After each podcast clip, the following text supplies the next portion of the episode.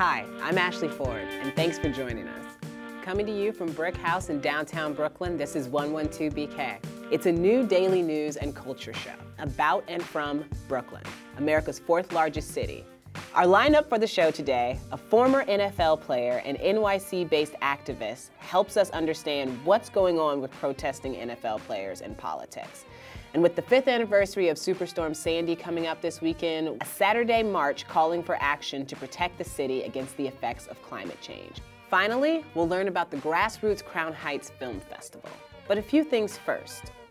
It's been called the Great Brooklyn Voter Purge in national media. More than 100,000 voters removed from Brooklyn's voter rolls before the primary last November, meaning people showed up at the polls and were told they couldn't vote. Our Board of Elections is now in settlement talks over a lawsuit and has acknowledged in a draft consent decree that it violated local and federal law on how it conducted the purge. They say this will lead to sweeping reforms and review of its process. But what to do if you were purged?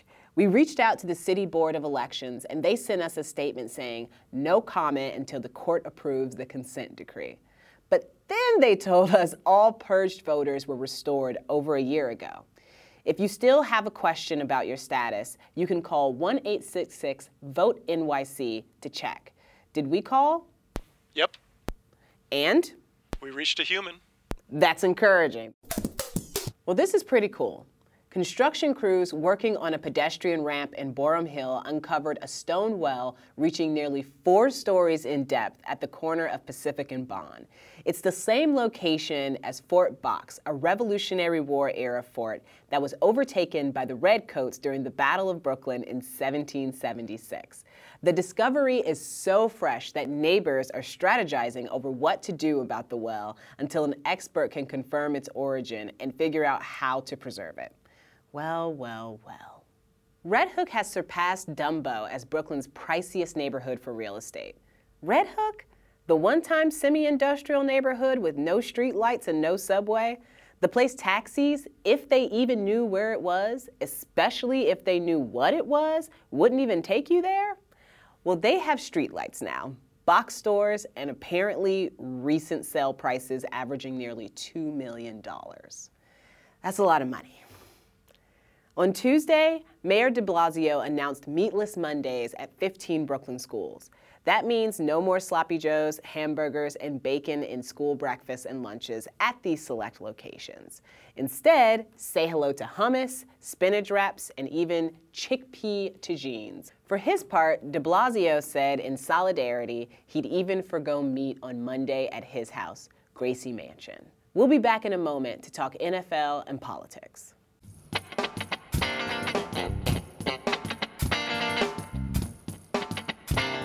Last year, San Francisco 49er quarterback Colin Kaepernick took a knee during the playing of the national anthem before games. His protest against racial injustice drew national attention, but he paid for his freedom of expression with his job. No team will sign him. This year, other players have continued to protest, and President Trump took issue in a recent speech, calling players who don't stand sons of bitches, and said they should be fired.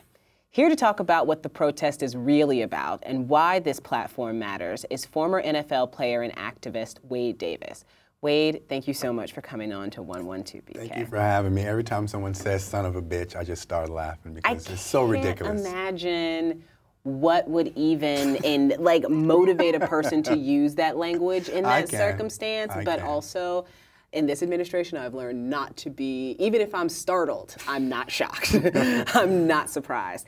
Um, so, just starting out, uh, how, give me some of your initial feelings on the fact that so many people who are against this protest continue continue to not actually want to talk about why the protesters are protesting. I would say that if they actually talked about why men and women in pro sports are protesting, they would actually have to own that something in America is still happening, right? And they're actually seeing the extinguishing of black and brown bodies live on television as if they're watching an actual game, right? So um, it's just a beautiful pivot, um, and it's a way that that, that they can have that they can sleep at night for a second, saying that hey, I'm going to bed knowing that these black and brown folks um, are protesting against my flag and it's and they're being un, unpatriotic and it's just a way to help them sleep honestly Right. And there's a language thing there as well. You know, I keep hearing people say how these players should be grateful, you know, and how, you know, they're living these amazing lives that could only happen in America. And so they should be grateful for that opportunity. But the thing, you know, as a woman of color, as mm-hmm. somebody, you know, who has definitely stayed abreast on race issues because clearly they pertain to me, um, one of the things that keeps bothering me about the language used is that it doesn't seem too far from using the word uppity. So I would say that we see athletes as products, mm-hmm. actual products who are there to deliver a service and shut up and do mm-hmm. Nothing else, and that they should be grateful, right? Right. That that one that, that they have a job, that they um, are being paid a lot of money, right? So. Mm-hmm. It is almost like you're being paid to provide a service, and that's all that you're there for. You're not mm-hmm. human.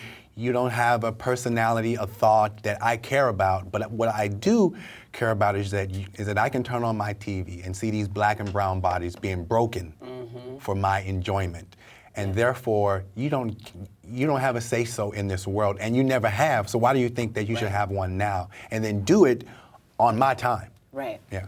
There's also this assertion that the players are being um, spoiled, arrogant. You're as if someone handed them money, you know, for doing nothing. As if they're, they're actually Um, not doing a job. as if they're not doing a job as well. There's actually uh, this clip with Newt Gingrich that we're going to play right now Okay. where he talks a little bit about that perception. watching people who, young guys who are multimillionaires, explain that the country hasn't been good to them. I suspect there are millions of Americans who look at these very arrogant young millionaires. Let's be clear, that's what they are. They're arrogant young millionaires who think that they should now basically inflict their politics in what has been historically a non political mode. It's a hard one to watch. There's this idea that you can be so rich that it can negate your experience of being black in America.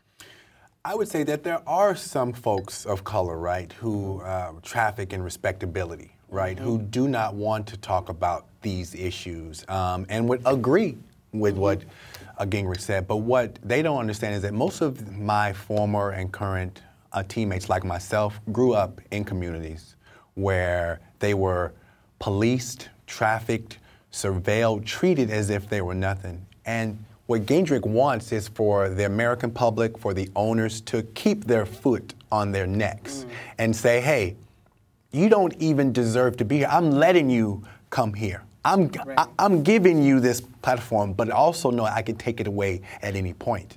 And I think that that's what we're seeing with, with Colin Kaepernick, right?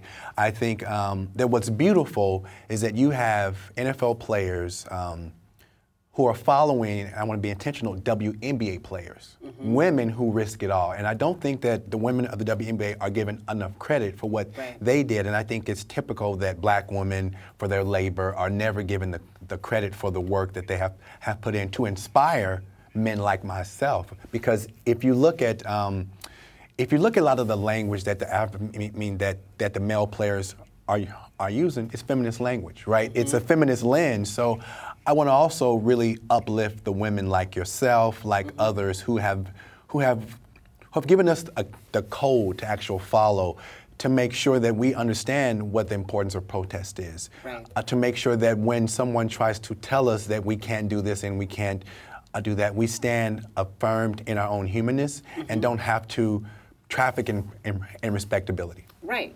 And also stand firm in, you know, just what is reality. Yes. You know, one of the things that I didn't know until recently was that playing the national anthem at NFL games was not something that became, you know, regular and Yeah. consistent until around 2009. Um, even though, you know, we know now that the first national anthem played at a baseball game was in Brooklyn in Really? the 1800s. Yes.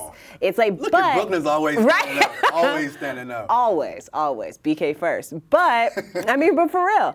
Um, but the interesting thing to me there is that in a lot of these cases, the people who disagree with the protests, the people who say that Cap got what he deserved, they don't even in a lot of cases, know or understand the history of national anthem and sports being integrated together. I would say most of these people don't know the history of anything in this country past 1998, right? All that they know is that these black and brown folks are actually standing up in their power, right? Feeling like that they do have a voice to say things. I would also say that one of the good outcomes, right, and, and I'm a part of this, is that um, the NFL specifically is working tirelessly to talk to these athletes. There's an organization called Rise, who was started by the owner of the Dolphins that I Right. worked for, um, and we spent a lot of time really talking to athletes, trying to understand like what are your actual needs and your wants. And one of their biggest things is that hey, they want the NFL to treat what's happening to communities of color similar to they do veterans, right? Or th- or that they would breast cancer. And one of those outcomes is that you're seeing owners now who are doing ride-alongs, who are actually spending times in communities of color, trying to understand like I get it a little bit better now. I'm removing that distance between me being worth 10 million, 10 billion dollars and you who may come from a community where you have seven brothers and sisters and and you still have to go back there. And no one knows that you're an NFL player. All that they know is that you're a black man in a community that we don't see as being worth anything but being a policed and shot and mm-hmm. killed. Right. Yeah. And you're doing this work. Like you're out in the community. I mean, but I'm looking at the work that you've done and I'm fascinated. You know, after you left the NFL, you invited people in Yeah, to the, your conversation um, about being a gay man. And there's and again that language thing when you invite people in versus coming out like is that something that as you continue to do this work where you're promoting feminism, you're um, prof- promoting like this idea that people should really think about masculinity and how it affects the lives of men, not just in sports, but in their communities. And you're doing all that right here. Um, how are you inviting people in and how are people reacting to that invitation? So one, I, I want to kind of flip the name of our friend, Mr. Darnell Moore, for mm-hmm. for creating that language of inviting in. He's a close friend of mine, and it's important that we realize that people who are LGBTQ have always been there. Right, but the world hasn't been safe enough for us to invite them into our daily lives. So, my work now is to really is to give back in in ways like I have a lot of power, privilege, and access, and I've been taught to give that shit up, right? And how do I show up in the world where I'm willing to take real risk, right? Um, how do I make sure that um, that when I use the language of Brittney Cooper saying emotional language, that I actually give her her credit? And I'm sorry, that's Dr. Brittney Cooper, right? How do I make sure that I'm really um, walking in the in the world the way that I've been been taught because I just got here. Like I wasn't this feminist, you know, back in 2004 playing in the NFL. Like I was trafficking in patriarchy, right? And I'm Right. just really fortunate to have had people who have um, given me language, who have invested in me, who have called me in, um, so that I can start to do work that really makes me feel like I'm making um, a- an impact in this world. Wade, thank you so much for this conversation having and me. for being here and for the work that you're doing. We're all going to benefit from it. And I'm just really super, super grateful for you right now. Um, after a short break, Sandy, five years later.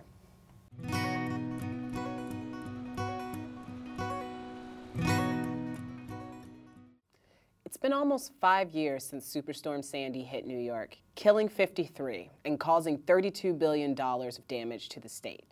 Many New Yorkers are still recovering from the financial devastation, and the city is still undergoing repairs. Residents are worried that we're not ready for the next major storm, and that we're, in fact, not even addressing climate change, which most scientists believe is responsible for increased incidence of extreme weather events. Here to tell us about a call to action for the city to protect its citizens against the effects of climate change is community organizer Nancy Romer. Thank you for joining us on 112BK, Nancy. I wanted to just start by asking you five years ago, here in Brooklyn, what was it like after Sandy hit? Well, uh, in my own home, I was safe and secure. We didn't we didn't get a, a, a huge impact of Sandy, but we did put up some people who were tremendously impacted. We put up a couple about to have a baby. Their street was flooded in, in Red Hook, and they wanted to be near the hospital that they were going to deliver in. They were scared to death that they would be flooded out while she was about to deliver. Right. We also put up a whole bunch of people from uh, Lower Manhattan. Um, I, I was so struck uh, during Sandy about how many poor people and people of color was, were, were harmed most significantly Right. by, by the floods, by the storm surge, by the hurricanes. Um, I was so impressed with the Red Hook Initiative and, and how that community pulled together to help itself, help each Right. other.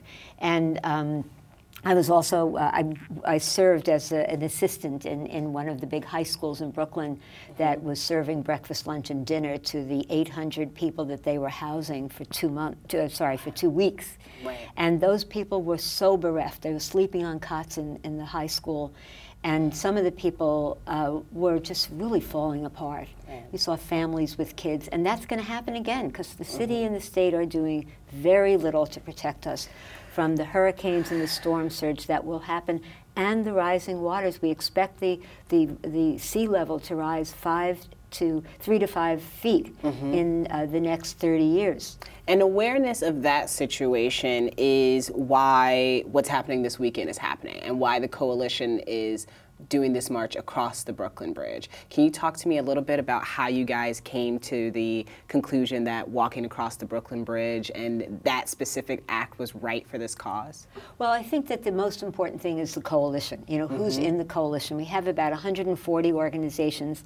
Not all of them, in fact, most of them are not mostly um, dedicated to environmental issues. A small Right. number are, but the vast majority are community organizations, unions, faith organizations, but they see how their people, how our people, Right. are, are, uh, have been affected and will be affected. They understand there's an issue. They understand there's an issue, and, and what I'm hoping is that this wonderful coalition will stay together and keep together and start addressing the big issues that are ahead of us. Uh, with this Sandy 5 coalition, if people want to go to the website, it's Sandy, spelled out S A N D Y, and then the Right. number 5.org. They can see all these organizations. Maybe they'll b- have been in one of those organizations, and it will encourage them to come out.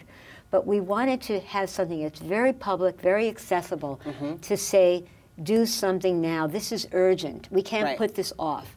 The city and state have to uh, address this urgently. So, just bringing this back to climate change and um, specifically to the climate treaty, um, the Paris Accords. What can the U.S. be doing right now? Because you know the president is saying that we're pulling out of the, Par- the Paris Accords, but at a state level, there are many states saying that you know they're going to stay in the Paris Accords and that we're going to continue to do that work. What could we be doing here in New York specifically to promote that? Well, both the city and state have said we are going to stick by the climate accords, but they mm-hmm. have neither. And uh, you know, I have a lot of respect for for De Blasio, but he hasn't really made a strong commitment to climate change. Right. And and Cuomo much less so. So what we're asking the city and state to do, we have to be able to do something to protect the city from what will be storm surges and hurricanes in the future. Very little has been done. 70% of the emissions, the carbon emissions in New York City, are mm-hmm. caused by the big buildings. We need to retrofit them, require retrofitting. That's a big jobs, big mm-hmm. jobs effort too. A lot of people could be hired. If you Right. go to the communities most affected, the communities that have been marginalized, train those people to have those jobs and retrofit those buildings, that would be an incredible initiative to happen. They need to be union jobs so that people get good benefits, not Right. a fly by night organization that's going to hire and fire, but that's going to have a commitment to those workers and lift those communities. Right. We need to divest. We have almost $4 billion in our New York City public worker pension funds in fossil fuels. In fossil fuels. A, the value of fossil fuels going down, harming Mm-hmm. the pensions. B, it's so immoral for us to be investing our hard earned money into something that's going to make the future impossible for our grandchildren, our great grandchildren, Right. and everyone's great grandchildren. Absolutely. So we have to get out of the fossil fuel industry, Mm-hmm. and we have to make what we're calling a just transition in the state, we have a community and climate protection act that's calling Right. for a, a polluter's tax. Mm-hmm. Those who are emitting carbon, the, the, the fossil fuel industry and all the others, they need to pay for the recovery. We need Absolutely. to be in 100% renewable energy by 2050. I'd like to see it much earlier, but that's what the New York Renews Coalition is, is uh, demanding. Um, and we need to uh, divest from fossil fuels again at the state level. Right. So we've got a lot of work to do, A lot of work to do. and we got to do it now, not tomorrow. So I'm guessing that a lot of people are going to hear you talking about this and are going to immediately wonder what they can do and how they can get involved to um, promote these initiatives and also to just stay more aware of how these things are working in our state. Can you give those people some information about how they can do that? Absolutely. First of all, Saturday, they should go to sandy5.org website and get all of the demands, get all of the organizations and all the plans that we have for Saturday. That's the first thing. So Saturday, we are meeting at uh, Cadman Plaza Park, which is um, in downtown Brooklyn, right by the foot of the Brooklyn Bridge, at 11 o'clock on Saturday. So come there, and then we will we'll have music and art, and we'll march over the Brooklyn Bridge together. We will end up at the Smith Public Houses, which is right behind the municipal building in in downtown in, in Lower Manhattan, and there'll be another rally there. Um, everything's going to be very family friendly, dog friendly. You know, bring your your crew with you. Bring a sign if you want. Um, wear blue if you can, uh, so that we'll make a, a point about the waters rising. That's excellent. Um, and then there are all these great organizations that have signed on. Join one of those organizations or join two of those organizations Right. and make sure that they stick with the coalition that's going to build the future together. Nancy, thank you so much for being here and for that wonderful information that we all need. Um, Thank you. Up next, the Crown Heights Film Festival. Stay with us.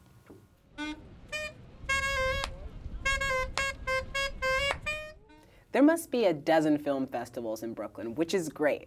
There's the Art of Brooklyn Film Festival, the Bushwick Film Festival, the Brooklyn Film Festival, of course, even the Brooklyn Horror Film Festival. And now among the ranks is the Crown Heights Film Festival. Cynthia Chapman is one of the festival's organizers, and she's going to tell us about its second installment, which begins on October 26th. Cynthia, thank you so much for Thank you. joining us. So I was just wondering, how does a public school arts teacher become the organizer of a film festival? Well, first of all, retired. Retired. Public, so that's the key word. Yes. Retired public school arts teacher. Right. Well, it started several years ago when I wanted to to mount an exhibition for my students' artwork, Mm-hmm. and a colleague of mine told me about Five Myles Gallery. Mm-hmm. So I went there and I met Hanne Tierney, and she and I developed a, a friendship. Right. And one day I was just talking to her. I said, Did you ever hear of the Crown Heights Film Festival? She said, Yeah, we used to do it right here. I said, Really? Let's bring it back. So it's been resurrected, and, and that's how it started. And the reason I thought of doing a film festival is because I, I, I make films, I, I, I write screenplays as a hobby and make short films. And, uh, and so, you know, the Now- art, the film thing, and it came together. And You're saying hobby, yeah. but I heard director of one of the films Yeah, I wrote that's it, It's in the festival. and I and I directed it to the Mm-hmm. you know the best of my ability, and uh, and and I, I'm pleased with it. It's it's it's fun. It's a it's a laugh. You know. Yeah. Yeah. We actually have a clip from it, I think, don't we, Ross? We do, yeah. Why Can we we see cue that that? up? Tony, can you get some milk out of the refrigerator? We'll eat upstairs. Jessica, can I speak to you for a minute? Alone? Yeah.